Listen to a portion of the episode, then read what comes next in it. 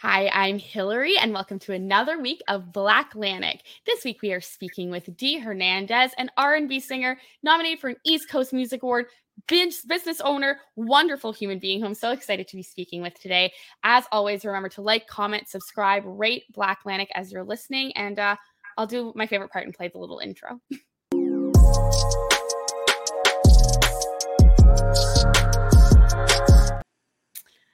I feel like I need to ask if our intro was okay since you're a musician. yes, good. Yes, good. Thank you. Yeah. How are you? Good. How are you? I'm good. I'm good. Um, I'm excited to have you on because then I get to do a shameless plug that we just spoke on CBC. Yes. So I'm your family now. Yes, part of the family. Um, so yeah, if you are listening to this on Blacklanic and are interested, um, if you Google search information morning Dee Hernandez, you will find uh, probably an eight minute audio clip of us talking about your business that is opening soon, Havana Lounge. Yeah. Um, but we will get to that shortly because obviously, if you haven't listened to that CBC clip, then you you don't know everything about Dee and you don't know everything that I know. Um, so we'll back it up um, because you're our first guest from Cuba.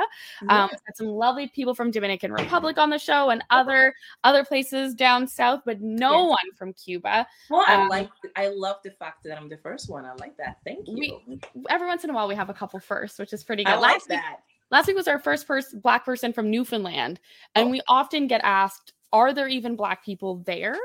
Hmm. So it was nice to have um, some some black Newfie representation. Yes, I guess. yes, and so now some Cuban representation. Yes. Thank you so much. Um, for anyone who who doesn't know anything about Cuba or maybe has misconceptions, has just heard about it mm-hmm. through the news, Tell us a mm-hmm. little bit about what your upbringing was like there. Well, I mean, I had a childhood just like most people, but it, it is a little different in, in if we compare the life as a child here in, in Cuba. Back back home, you know, it um, we played outside a lot because we had the weather to do so. I mean, as we know, I some of you know I live in northern New Brunswick, so the weather can be quite harsh up here, but you know, we played outside and we did a lot of um, community kind of uh, relationship that we had as kids, you know, and uh, I I did have a, a, beautiful childhood. I had a, a family who um, who was very musical, even though nobody actually went to music school, but um, we tend to my family tend to sing whenever things got tough, that's when they sang the most. So often we would, you know, lose power. Um, they would do like uh, running blackouts in Cuba.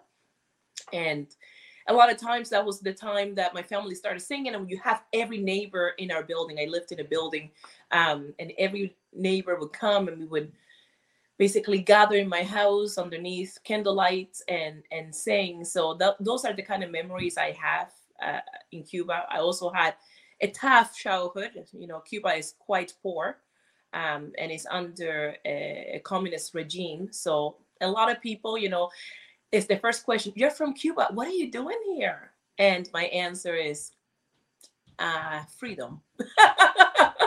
freedom, food, good shoes, uh, freedom of speech, you know, and those are the you know the little things that we take for granted a lot of times because you know to say i don't like the way that my country being run is being run is is a crime you know to play a song that i that says something put it uh, political against the uh, the regime that is in place it's a bad thing to do. So you end up in jail and and so things like that. So i i i, I grew up only knowing what I was told uh, in the sense of the political part of it, that aspect. But at the same time, I grew up in a country where people loved each other. Community is a huge deal. Um, your your neighbors are your family. Your your family is more than family. Your you have more than one mother.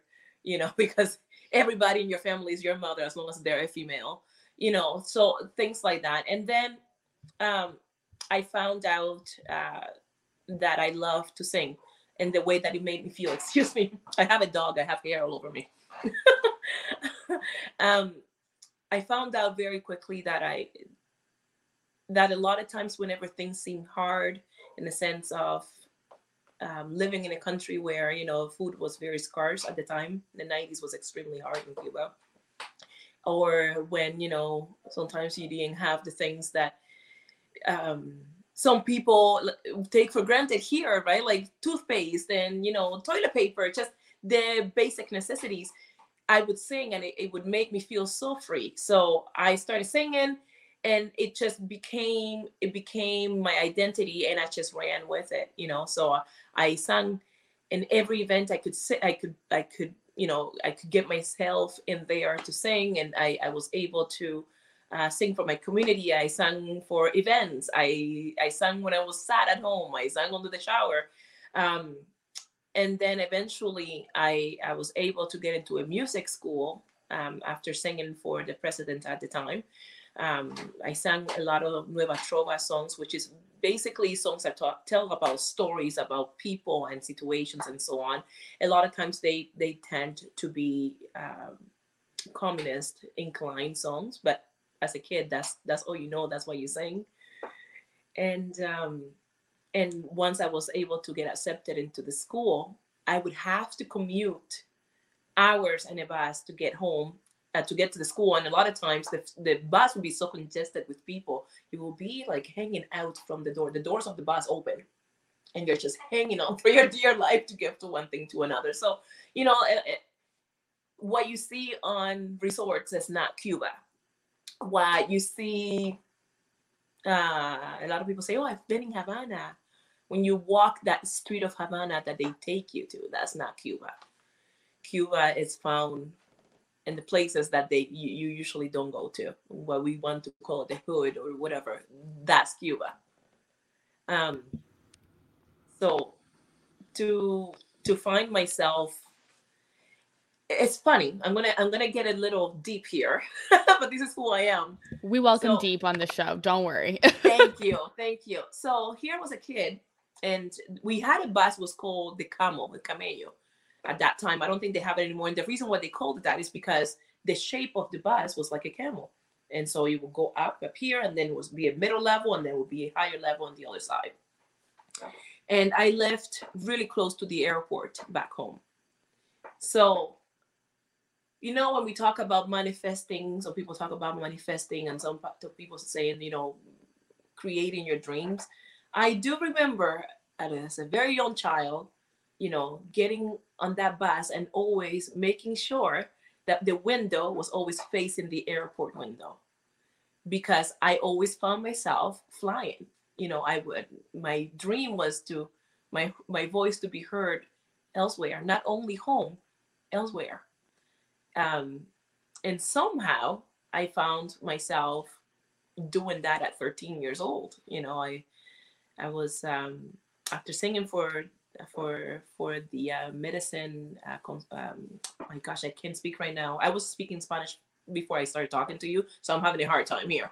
So me, me, when I have to go from French to Chiac to English, it's oh like oh wow. That my brain is having a hard time right now, but it's okay. Jeez, and uh, after singing, I sang for the Convention for Medicine, International Convention of Medicine. There were countries from all over the world who came to Cuba and congregate and talk about medicine and all that stuff. And um, after singing for that, I was placed into this band. They were all children, and uh, they were all from a music conservatory. And we traveled to the International Festival of Arts in Metepec, in Mexico. And that was my first time in a plane. So I remember sitting there and said, man, I manifested what I wanted. you know, just to be able to be heard elsewhere. And then I went to Mexico and I realized my life in Cuba has, and even though a lot of people have a lot of, a lot of opinions about Mexico, my life in Cuba and my life in Mexico, they were completely different. Those 15 days were so different. Um, there were a lot of people there were a lot of vehicles even though cuba has a lot of vehicles but the amount of vehicles that i saw that was a big difference to see something like that to see that you know that some people had so much right? And so people had so little. And even though we have that in Cuba, it's not to the extent that I saw as a 13 year old um, out of my country on the first in the first time. And to be completely honest, the amount of food was unreal. so, uh, as a 13 year old, if you have any children who are teenagers, or if you're a teenager yourself, you know you eat. So it was nice. It was nice to see that much food. That's sad, but true. And um, and going back home after those 15 days, there was something awakened in me. There was something longing. I knew I was longing for more when I was home, when I lived home. I had my family and, uh, you know, I had music, but there was something that wasn't enough. I still felt somewhat trapped. Um, and uh, I wanted a, a better life. And I, I did somewhat found out that my voice might be the way of my better life. Right. So here I am, 13 years old, and then I'm back home and I'm touring all a few places in Cuba that I never thought I was able to even get to with a band of young kids. And then I started playing with older bands that my mother used to listen to back in her day, and then they accepted me as the singer. And here I am, a kid, because I was a kid, working and playing with adults.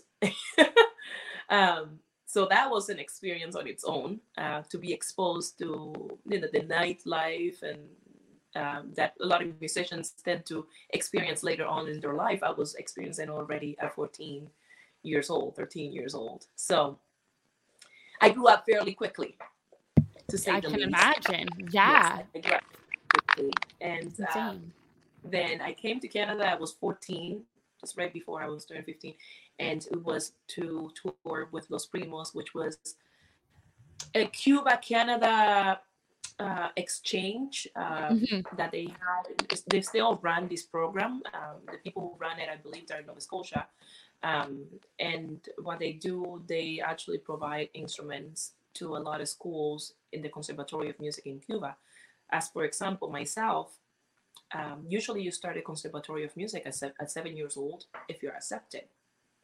I was never accepted before. I lived extremely far from the school. I had no connections because connections are a big deal, not only in my country, but everywhere. So if you know somebody that knows somebody, even though you're talented, sometimes that other person might take your place because they are talented as well, but they're better connected. So I couldn't get into the music school, but eventually because of the things that I've done and what they, they did believe in my in my in my talent, they say, okay, we need to have this girl to sing. And I get to the music school and I didn't have an instrument and it was expected for you to, you know, to study in order to be a good musician. Everything takes practice. You're not just talented. It takes practice to get better at what you do. So all of a sudden I found myself playing piano. I never had a piano in my life didn't even know what to do with my fingers when I, you know, found myself there. I'm in a, a school full of musicians because they were all, most of them, musicians when they were seven years old. Here I am, 13, 12 years old, trying to catch up with the rest of them. Um, so I found myself in the Conservatory of Music, you know, playing concertos and playing sonatas, and I didn't even know what this was. So that on its own was a huge experience. And then the second tour came along, and I came to Canada again. And we did a tour in the East Coast, and that was so cool. I remember coming back home in Cuba, and I didn't know how to. Exp- you're in a in a in a you are in a shock because they're just everything is so different. Not only the language, not only the way that people people looked, not only the fact the way that you were dressed, um, a lot of times, or the amount of shows you would have in one day. And there were just so many positive experiences at once that it was hard to even remember each one of them to tell my family, you know, what I had experienced at the time. All I knew was that I have to do that again over and over and over and over and over. Right. So living in Cuba was it was basically uh, a, a road to to self discovery you know you i i it, this always i felt like I, I needed more than i was given and i had and i also knew that i wanted when I was able to sing and, and experience music that I wanted to do that not only home but everywhere else I could. And I wanted to share what I did. But as a kid, you don't write me at least not myself. I wish I was. I wish I was writing music when I was a kid, but I, I never had the guts to do so, or even um, the self love and um, belief in myself to say, hey, you can write a song at 13 years old. So that's fine. Things happen at the time that it's supposed to. So um, I feel like I'm rambling a lot. Am I rambling? Because yeah, no, I mean you've, no? you've answered several of the questions that I had, which is amazing. Um, you're making my job really easy because you're a natural storyteller and so am I. So that's why I can already tell we get along.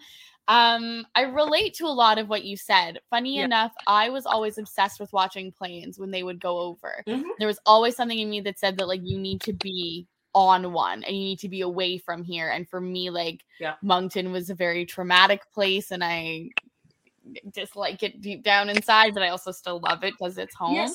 Yes. Um, but I feel like I manifested that as well by just always like I would stop and I would try to squint and see what mm. plane it was. Like, was it Air Canada? Is it Porter? Is it another one to try to just be and exist elsewhere? And so um for me, that was always a really big, big thing as well. Right. It's such an interesting like life like childhood and experience and i can't imagine being so young and working with adults like not only that growing up experience but being so talented to work with such amazing people oh with gosh, such wonderful careers like that has to be such a wild experience especially like i can't imagine like for me that would be the equivalent of like singing with tina turner like that's my mom's person and so for you to say that like i was singing wow. with people that my mom listened to i'm like yeah yeah. That's amazing it was like it was called la banda meteoros and for anybody who's actually cuban they would know who i'm talking about. So they were almost like a band that they no longer were super popular but they were at some point. But sure. they they decided hey let's put this band together again and they chose me. So you know i'm a mother of teenagers. So now looking at that i can't imagine i can't imagine letting my kid doing that. But I loved I loved every moment of what I did and I yeah. think I'm glad that my my family had the trust in me mm-hmm. of knowing that the things that I did and the late nights and the, you know there were a lot of times were even dangerous right because you're right it's not like here you you took a taxi we have money you it, not saying that everybody has money but there is some basic needs that some a lot of us have even though some people don't have them here right. but in cuba everybody is almost in that same boat right. so um that it would sometimes allow you to make things easier but when you're a kid at that age and you're taking you know a taxi in the middle of the night two three o'clock in the morning and you're trying to get i lived in a very remote area so even to get home it was it was tough. So i can't imagine my allowing my child to to go through that. But as i said i am very thankful that they had the trust in me to do that because i don't think i'll be a, i would be a happy person if i didn't pursue what i wanted to pursue you know? And it's funny how you said that you used to watch the airplanes and and the, that's what i did. It was just i was obsessed with it. I was obsessed with the star I I talked as a kid. I talked to a star and I told them all my my secrets. You know, I, I want to sing here and I want to sing there, and you know, I want to sing this kind of music and I want to sing. And I always have this thing about R and I know they call me an R and B singer, but I love jazz. I'm I'm I'm just a singer. You know, and whatever comes out of my my my vocals, that's what it is. It's just a sound. And I love jazz. I love R and B. And back home that, was not an option right? Because you obviously sing cuban music but i always like to put a little bit of whatever i heard in the radio of r&b or soul music i always try to like throw it in there um, and maybe maybe that's what made me unique at the time you know because now you listen to a lot of cuban music and it has that influence in there. It has that hip-hop influence. It has the although jazz was always influenced in, in a lot of Cuban music, but um, so it was it was uh, it was an interesting thing even for me um, as a kid, knowing that I wanted something else but unable to vocalize it. it. Just just go for it and just do it, you know. and also i think when you're a kid you you think you're invincible right you're a superhero yes. nothing bad could ever happen to you um so a lot of times i say you know what maybe the experiences of being out and about late at night as a kid you know with adults gave me a little bit of emo or or experience so when i came to canada at that age i would make sure look at the look at the bad and the good, right? Like mm-hmm. pay attention to the things, your surroundings, who you're around, what you're doing. Um, so maybe that was like a prepping. Cuba was like my my prep work in order to do my new life in Canada as a 15 year old. I and when I, it, it never crossed my mind any type of failure. Wow. Right? Like when I said when I said, you know what, I'm gonna stay here excuse me, I never thought, it never crossed my mind once, okay, what if this doesn't work? Or what if that what if that we put as adults on our on ourselves? A lot of times we, you know, we say, okay, we're gonna do this, but what about if this doesn't work? What if it's not it's not accepted by those ones who are you're doing this for? Or that never crossed my mind. And I think that's what made it so positive because I really did have a beautiful, positive transition to Canada. That's amazing. In the sense of, yeah, in the sense of like um, personally, immigration right. was another story. Well, um, great segue. Well, because I am curious in terms of like uh, having heard your story before, like the the partnership and and and getting to tour in Canada, but then making that big leap to actually call Canada home. What was that experience like? If you want to share, it was scary. Um, yeah, I can imagine. It was yeah. scary because they, you when you're making a decision like that, coming from a country where I come from, mm-hmm. there are many things. So I'm linked to a government program. Like there's a government always. The government always has its hands on everything. It's right. either music or everything right? His hands, their hands are in it. So one, I knew I wanted to stay here. First of all, I did the East Coast tour with that band, um, and I felt blessed to have that opportunity. Um, but the the people that went to see the band and went to see us loved what we did. We were not speaking in English. We were not playing in English. We were in English music. We we were playing jazz, we were playing traditional Cuban music as well. Um, now the most of the musicians in the band were little prodigies too, right? So that makes it really easy for people to love what we were doing. Um, but that I knew that in my head, I said I I can do this without having to live in Cuba. This is my opportunity to first of all get a better life um, and so diminish my struggles as a as a person and have my basic needs met. Um, and also have the opportunity to have a music career right? Like i think i told you when we first spoke i came to canada and said i'm going to be as big as michael jackson right? That didn't happen but in my brain it was very possible. So the decision was scary because I was scared for the implications of that decision for my family in Cuba, the relationship between myself and my family as well for making that decision.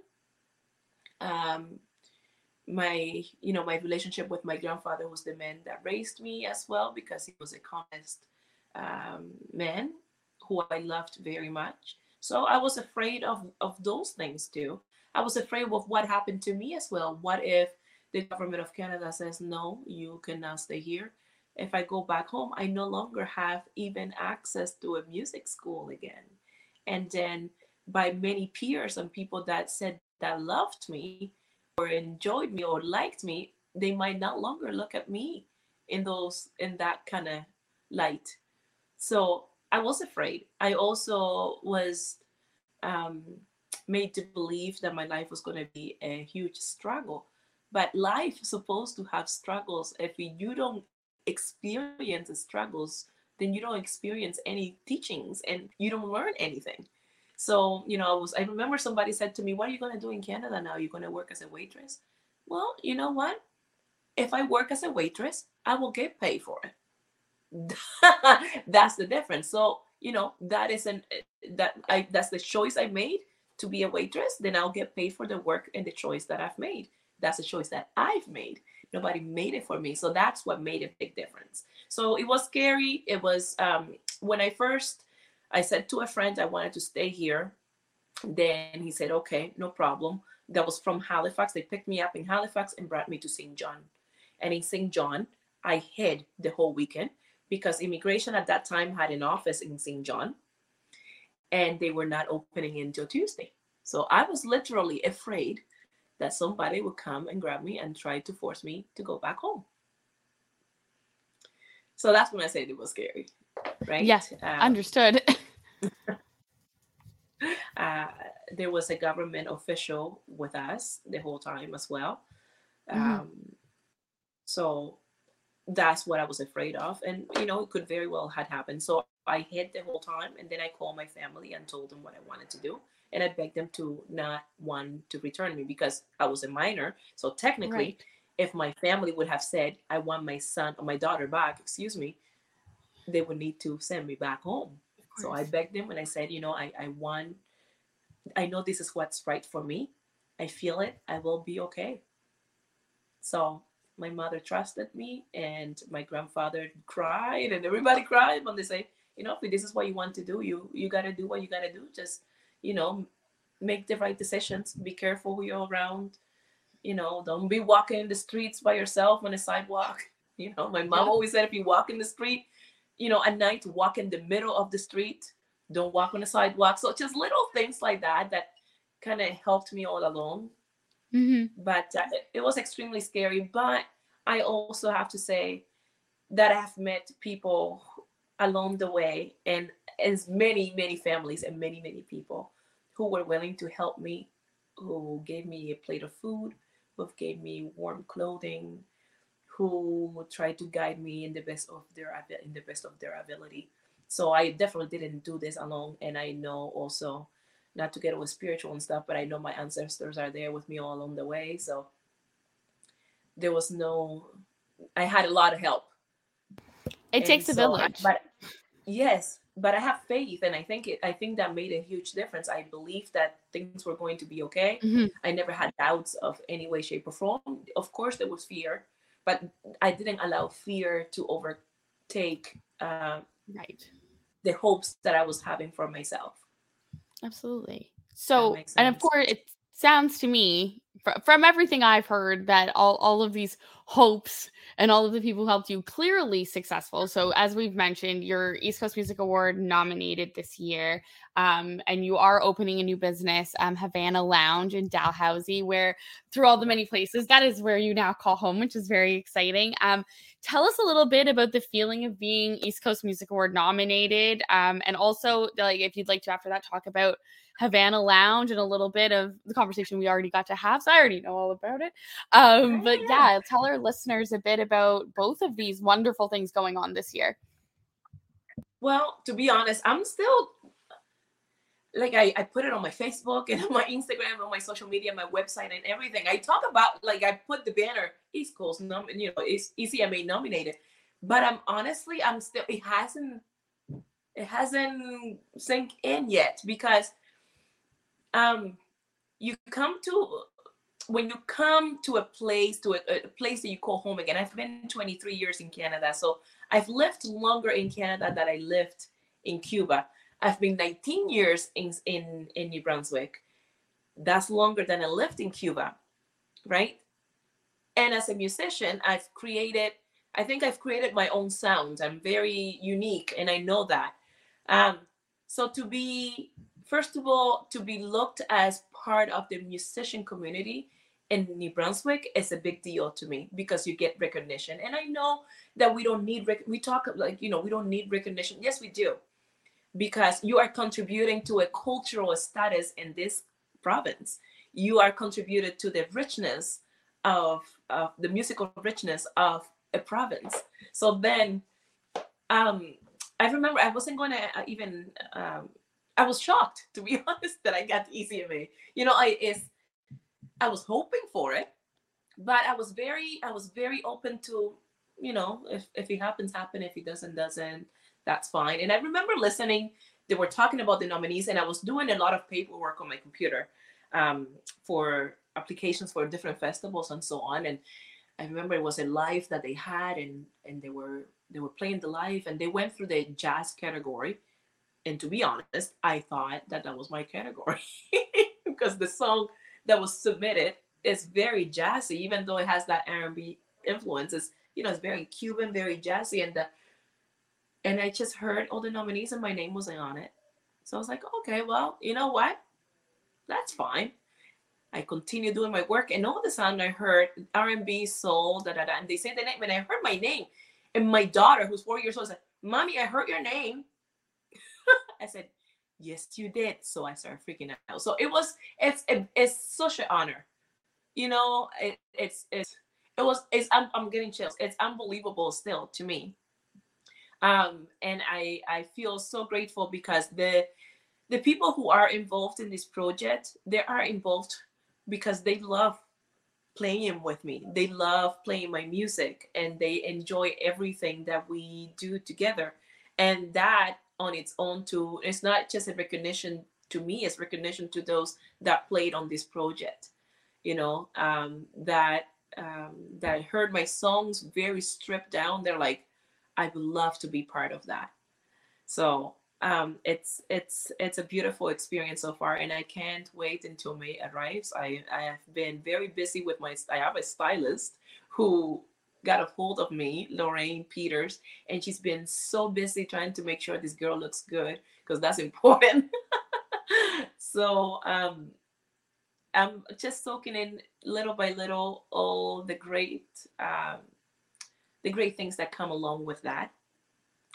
And um, when I moved, my husband is from that Dalhousie. He was not living in Dalhousie, but I remember coming to Dalhousie and just having that feeling. It's, a beautiful place. The second you get here, you get up into a mountain, and then all you see is water. And it reminds me of home because as a kid, my parents would be like, "Okay, we're going to the beach and going to the beach where I was from, it was like a big old deal. You got to get in the bus and everybody takes food with them for the whole day and drinks. So it kind of made me feel that way, you know, like I got to the top of the hill and I remember as a kid seeing the water, I said, we are here. So that's the feeling that I got when I came to the house for the first time. Years passed and I said to him, you know, an offer was given to him for work and financially it made sense. And here we are um, and I thought, wouldn't it be cool if we had a place where we could hang, go and have a Cuban coffee, you know, because there's not a lot going on, even though there's such a beautiful community and beautiful people, beautiful scenery, but there's not a lot going on in Northern New Brunswick. I said, wouldn't it be cool if we had a place where I can play, where people, uh, no, really, that's how it started. wouldn't it be cool if I could play in a place that is mine? and then wouldn't it be cool if I made beautiful relationship and then people would come and play here too? Wouldn't it be cool if my if I taught dancing again because I used to teach Latin dance in Saint John and in Toronto when I lived there. And it just I said, why wouldn't it? It will be cool because that's what I want to do. That's what we're going to do, hon. And he's like, okay, sure. And it was just that easy. Let's just get it done. And uh, you know, I, I spoke to a few people on how to open a business because I don't have that background. So um, I spoke about it with a few people and what I needed to do and this and that. We're like, you know what? Let's just do one day at a time. We use our own money. We'll figure it out. Um, and uh, at least we'll have a place where the arts are going to be enjoyed. And um, and as I said it before, this is very selfish. I love the community, but this is started with me wanting a place for me a place where people have the same oh, not the same mindset but a like mindset people who are open to arts open to any kind of culture open to any kind of music and having a good cup of coffee. A good one. Like a Amazing. strong that one that just hits you in the gut. That's what i need trust me. No I, I think that's i think that's wonderful because i think that there's i mean there's a hit a, a deep-seated history of new brunswick having you know wonderful immigrants come and and mm-hmm. There aren't a lot of safe spaces for them to share their culture and if they do they mm-hmm. share it within other members of their community and it's part of the reason why i want to have you on the cbc feature and it made sense to have you on black atlantic as well is that like the willingness to share not just with your own community mm-hmm. but outside mm-hmm. of that with the white community that is there with the other yes. black community that is there because yes. multiple cult multicultural sharing is beneficial mm-hmm. to everyone in society and i think that that's amazing and I, I remember you mentioning that you wanted to have like astrology nights other bands play yes. there's the cuban coffee like you you've got a list of things the latin dancing like it's mm-hmm. gonna be popping off it's gonna at Havana Lounge. yeah, it's, it's gonna, gonna, be, the place. place. yes, it's gonna be the place. I I love the fact that we have all we have we have people in this community who had from the moment I said COVID happened, right? And then all of a sudden things started opening up in in March, I think it was.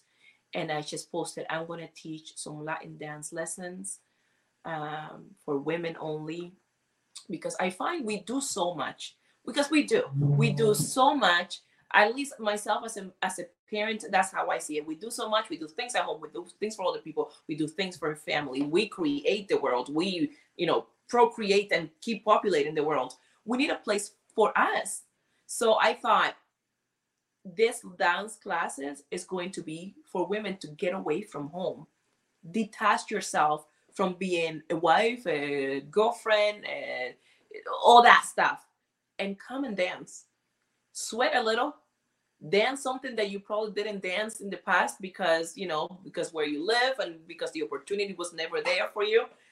And I was thinking, oh, you know, I might need to do some advertising, maybe on the radio. That place was full. And it's all we live in a I live in a community where it's all word of mouth. Right? Like a lot of people still don't even don't they don't have websites for their businesses honestly because no website no facebook.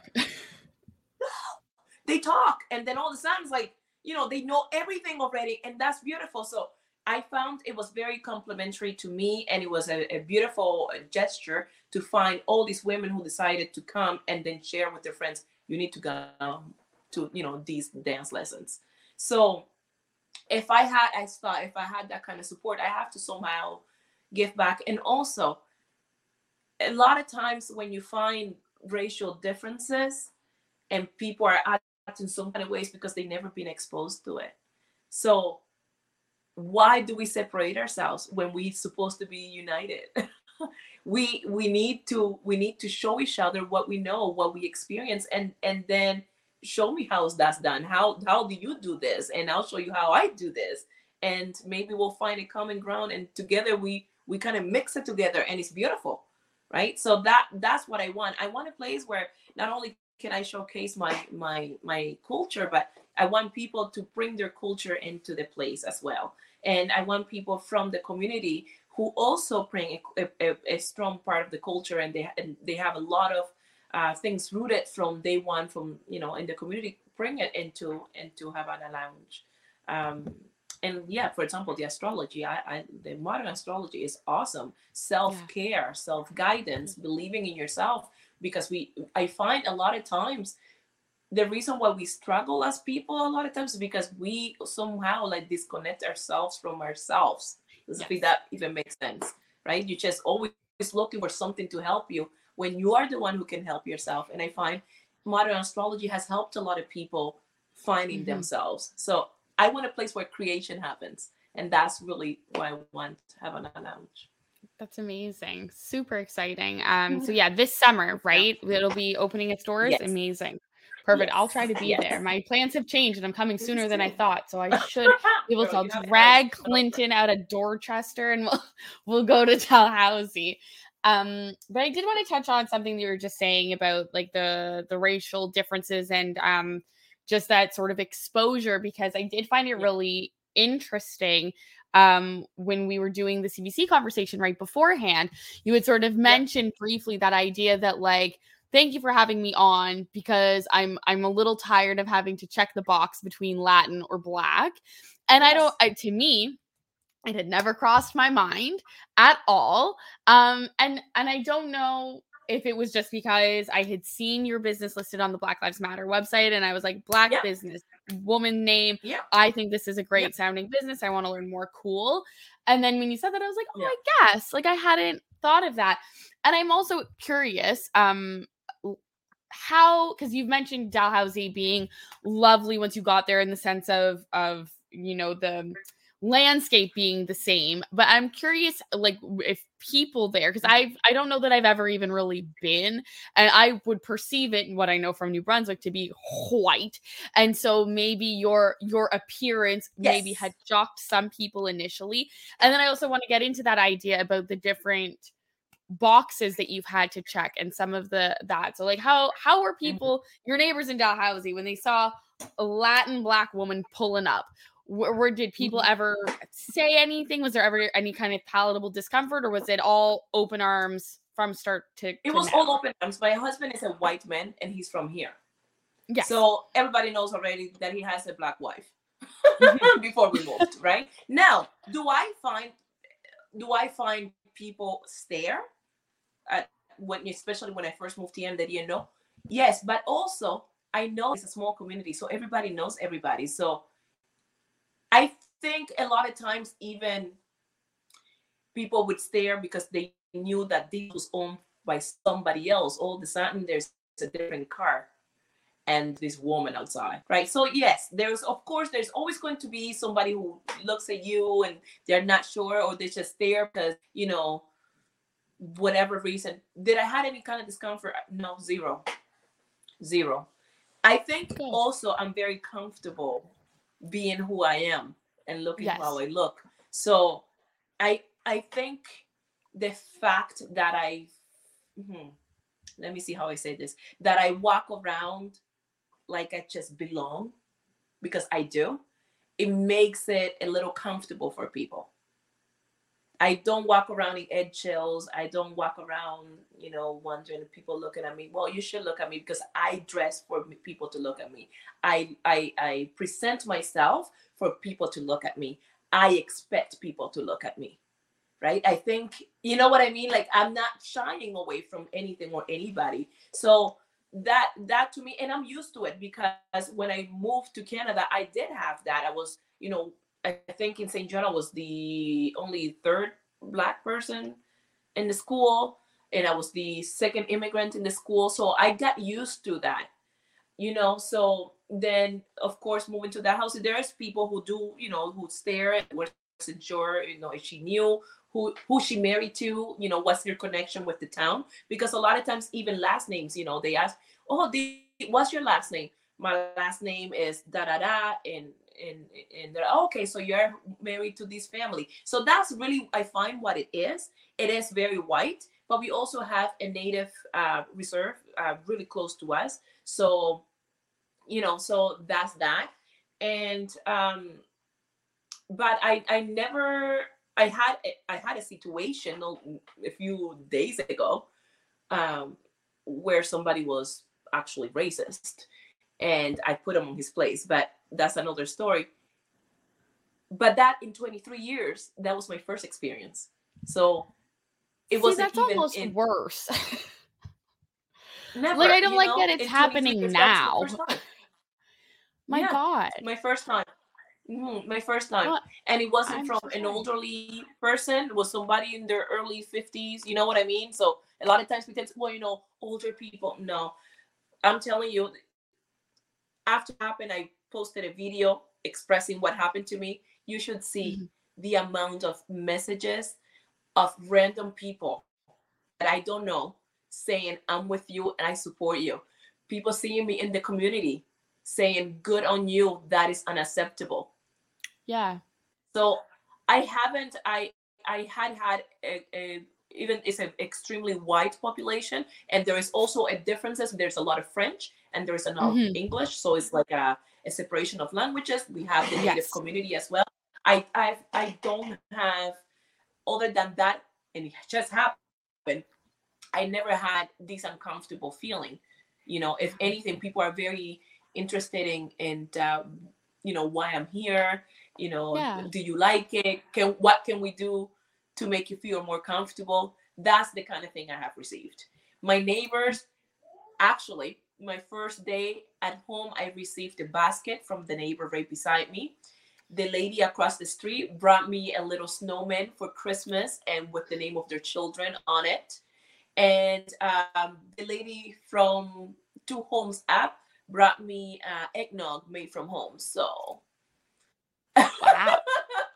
that was Wow. my welcome to the to the neighborhood. I think I got to move to the neighborhood.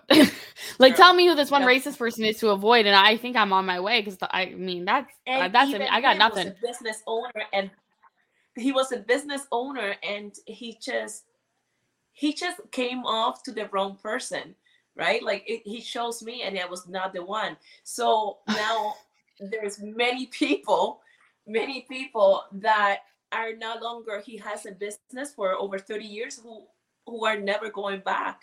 I'm talking hundreds of people. My my messages are flawed. If I showed you, you, you would be yes. So, you know, I mean, I definitely relate to. Yeah, I relate to like the you pick the wrong one energy. I'm definitely and I'm also always trying to be seen as well. So I get you on all of those fronts. That Mhm. that but I'm still like I'm so sorry that you after this much time there have experienced it Yeah. at all. It would have been nice to have never. Um and so I'm Well- I'm so sorry. You know thank you. But at the same time i honestly it was it goes back to what we said if you don't live struggles then you never learn and then you have nothing to go for. Mhm. for me i see this i saw this as an opportunity. This was god or this was my ancestors they needed me to be in that position in order to show the rest of the community what kind of person is running a business in our community right? Right. so that was my opportunity more than anything. So and you know i'm just i'm just letting those things come and i'm just the situation appears and then you just got to go through it right? So i went through it and i and i'm great. He's not but i'm i'm doing fantastic. I can sleep at night As and as you should. Um Um, I will start start to wrap up in our last like couple minutes here, but I do um uh, yeah, I wanted to touch on a little bit of that like Latin versus black because I think the more that I think about it Yes, for sorry. me, no, it's okay. Yes. And uh, like in my perception, because and I talked about this two episodes ago, that a woman, a black woman from I want to say St. Lucia, one of the islands, looked at me and told me I wasn't black. She told me I was Oh. white because I came out of my white mother. And as a Oh. biracial person, if I slept with a white person, that baby would be white. And so I believe that if society were to look at me, they would be like, Black woman of color. And I think that if they looked at you and they didn't necessarily hear you speak, just based on the tone of your melanin, they would say Black woman. And so when you start to get into those particularities about Latin versus Black versus melanin Mhm. versus sometimes I like the boxes, and then sometimes it's like we're all just humans. Why all the stupid boxes? Um, Right. Yes. right. So yeah, for like, I'm curious for you. Like, do you do you find that there's like uh, an identity struggle with that? Is it just frustrating? Do you want to just be able to claim both? Like, how how does that work for for you? no i should be able to claim both because Yes. okay cuba is, is latin america Mhm. but I'm above the equator. so the sun is close to my country. Apparently, based on the history they have taught us, there was slavery from Nigeria and they were taken to my country, right? My ancestor was taken to my country and they were black. My ma- my grandmother is a black woman. I my hair is right now it just happens to be, but my I'm I'm black and I just happen to be Latin. I just happen to speak Spanish. So um, Afro Latina. I think it's crazy that we even have to have a box of Latina versus, you know, uh, Black or. Yeah, sometimes I like the boxes because I, I I am very proud of who I am, but when I'm applying for something that matters a lot, and you're saying you're Latina or you're black, you're saying that, you must be saying something. I just don't know exactly what you're trying to imply with those two boxes. And that's I think that's where the part that bothers me the most because there are many Latin Americans who are black, even though that's one that what they put on TV. We not not all look like Jennifer Lopez. That's that's not a fact. You know, like that's the truth though. That's the truth because I remember when I came to Saint John was the same idea. I went to a, a doctor and I don't know why I was we were having this conversation. I'd be lying if I if I told you. And I said I'm black. Oh, there was something in the pamphlet and you had to choose. And I said I'm black. And he said, ha, ha, ha. I was like, no, I'm not. I'm black. He thought I was being funny right?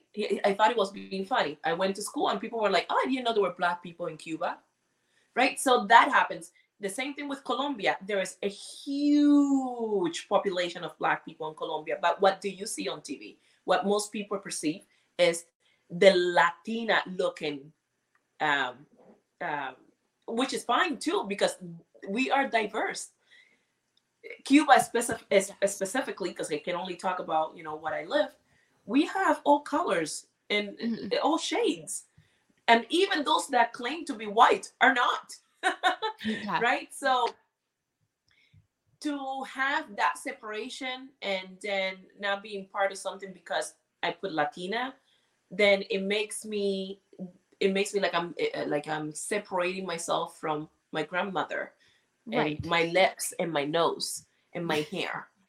Right? Yeah. That's that's where I'm at. Just because I speak a Latin language, it doesn't take away from the fact that I am a very proud Black woman. Yes.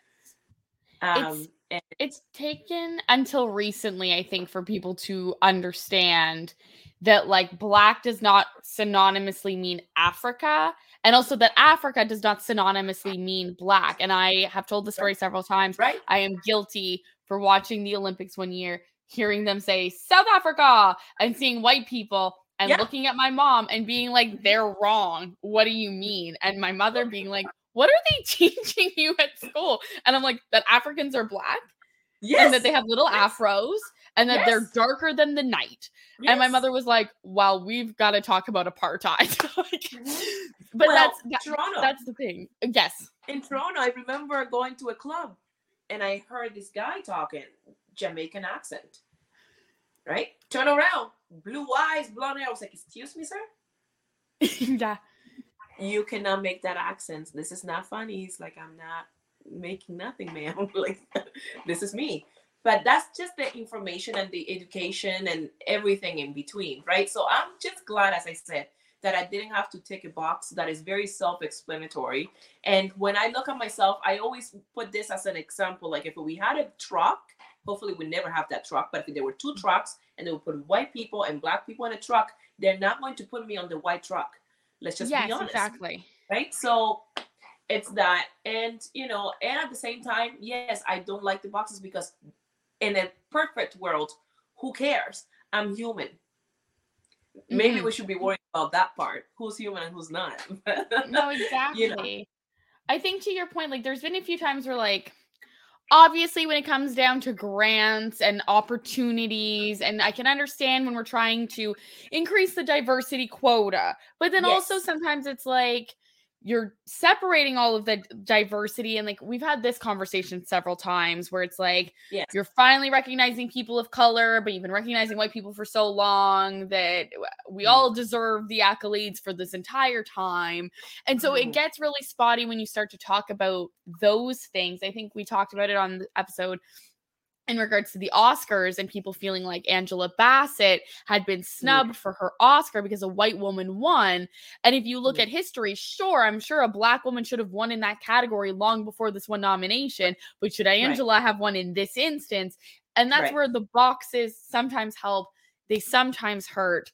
I do mm-hmm. think that more often than not, like I think that we're we're just going to get to a point where the boxes aren't going to work because there's been people on our show who are white looking with black moms who speak yeah. other languages. I don't look like I'm Acadian. Like, and yeah. then when you get into all the other intersectionalities of like sexual orientation, uh, gender fluidity, like, yes. at some point we're just skin suit blobs trying to be happy. Yes. And I don't know yes. why we need all the categories unless you want to give me money, Canadian Council of the Arts, and then I'm whatever you want me to be today. Right. like, that's my right. thoughts. Right. So it that's that's exactly it. And yeah. like you said, I don't think those boxes are going to be here much longer, to be completely honest.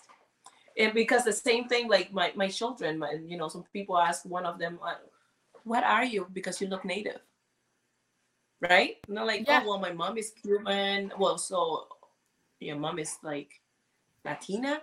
It's like, and then my son has to go, well, yes, she's Latina, but you know, she's black, right? And then you see another one of my kids who happens to look exactly like me, like he's me, hair, mm-hmm. everything, and he doesn't have to explain much, right? right? He just happened to be very fair, lighter skin, right? Yes. So, but then he has his his dreads, uh, and and they have if they feel like they have to be explaining to people, oh, so that's your mom, but it just it would be wonderful if we just got it, you know, that we understood that you know that in, in Cuba there were there were black people, probably mm-hmm. natives of Cuba, not necessarily yeah. taken from Africa, but you're from a place where there is sun. Most likely there were people that looked like me, not only native, right? Most right. likely. And Most and and that that's what it is, and that we just happen to speak a Latin language because Spain at some point was, you know, yes, in Cuba and so on. But it, it, would be wonderful. It's yeah. history. That's it, right? Like if yeah. we just go based on that history, that would you know that will give you a little bit of an explanation why I look the way I do. Absolutely. So. Amazing. Perfect. Bro, I'm going to stop yes. us here. We are right on time. Dee, thank you so much for coming on Blacklantic. No, thank um, you so um, much for having me. Of course. Um, so I will put all of the links in your description once Havana Lounge yes. opens. Let us know. We will definitely share all of the stuff you've got going on there, and we will try to make a trek and visit. Um, I I am Crapberry on all social medias. Clinton, who's not here, is Clinton Davis underscore. Um, Dee, thank you so much. My pleasure, dear. Talk to you soon.